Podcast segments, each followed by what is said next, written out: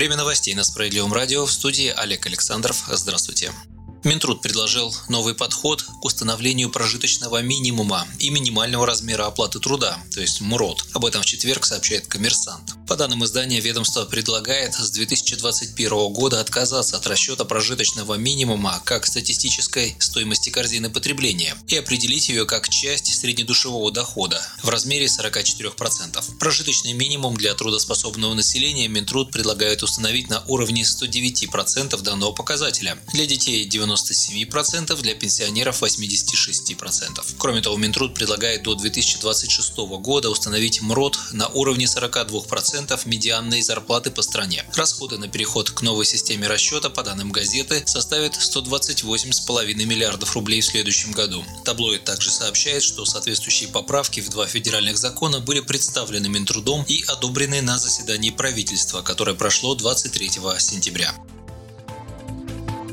Решение о продлении программы льготной ипотеки под 6,5% будет приниматься после 1 ноября. Об этом в четверг, 24 сентября, сообщил вице-премьер Марат Хуснулин. Он также напомнил, что внес предложение для изменения законодательства, которые признали бы апартаменты жильем. По его мнению, живущие в апартаментах люди должны иметь право на прописку и снижение стоимости услуг ЖКХ. Напомним, в апреле этого года на фоне пандемии коронавируса правительство утвердило программу льготной ипотеки под 6,5% годовых для покупателей покупателей жилья в новостройках. Она призвана поддержать россиян, которые хотят улучшить жилищные условия, а также строительную отрасль, которая столкнулась с падающим спросом на жилье и оттоком денег граждан из-за спада в экономике. Ипотечный кредит на льготных условиях можно взять до 12 миллионов рублей в Москве, Санкт-Петербурге, Московской и Ленинградской областях и до 6 миллионов рублей в остальных регионах. Обратиться за кредитом можно до 1 ноября. Оператором программы ипотеки с господдержкой под 6,5% является Дом.рф.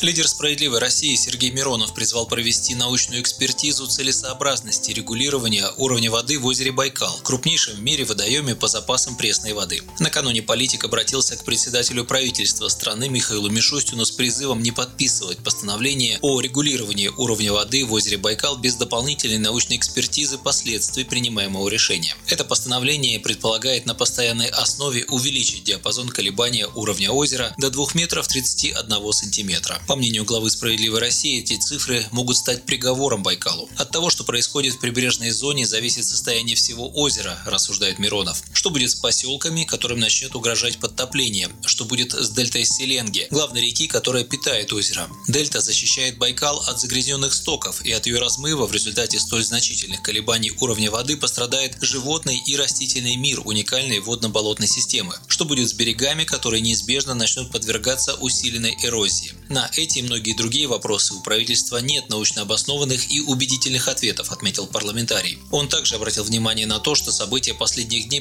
подтверждают тревожные опасения. Уровень воды в озере повышается. 14 сентября он достиг отметки 457 метров в Тихоокеанской системе высот. В Бурятии, в районах, где берега озера пологи, ситуация уже оценивается как критическая. В то же время правительство намерено считать допустимым подъем уровня воды еще на 85 сантиметров. В России вступают в силу новые правила поверки бытовых счетчиков. Теперь единственным юридически значимым ее подтверждением становится электронная регистрация. Бумажные свидетельства о поверке счетчиков будут выдаваться только по желанию пользователей, они будут носить информационный характер, сообщил ТАСС глава Росстандарта Алексей Абрамов. Весной правительство страны перенесло плановые поверки всех счетчиков электроэнергии, газа и воды с этого года на начало следующего. Росстандарт также советует гражданам заранее запланировать на начало 2021 года поверку счетчиков. Как все будет происходить? Специалист после поверки прибора на месте в течение суток должен будет нести данные о результатах работы в реестр государственной информационной системы Аршин. Владелец счетчика получит доступ к этим данным в разделе сайта под названием «Сведения о результатах поверки средств измерений» по заводскому номеру счетчика. Доступ к интернет-системе открыт для всех. В Росстандарте уверяет, что все это делается, чтобы защитить потребителей от мошенников. Вроде бы все предусмотрели, только не подумали о тех, у кого нет смартфонов и компьютеров. Как быть им? Вопрос остается открытым.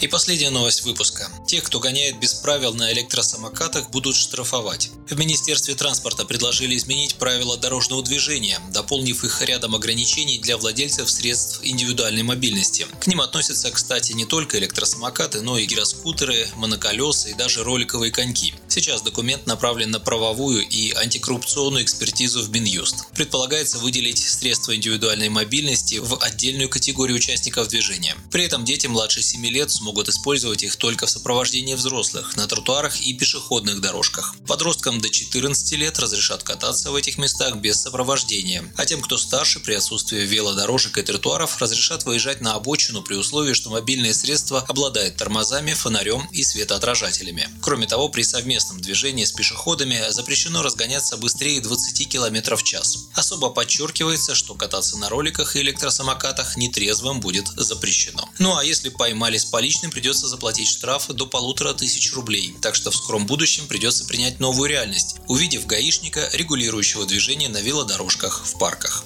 Вы слушали новости. Оставайтесь на Спрейлиум радио, будьте в курсе событий.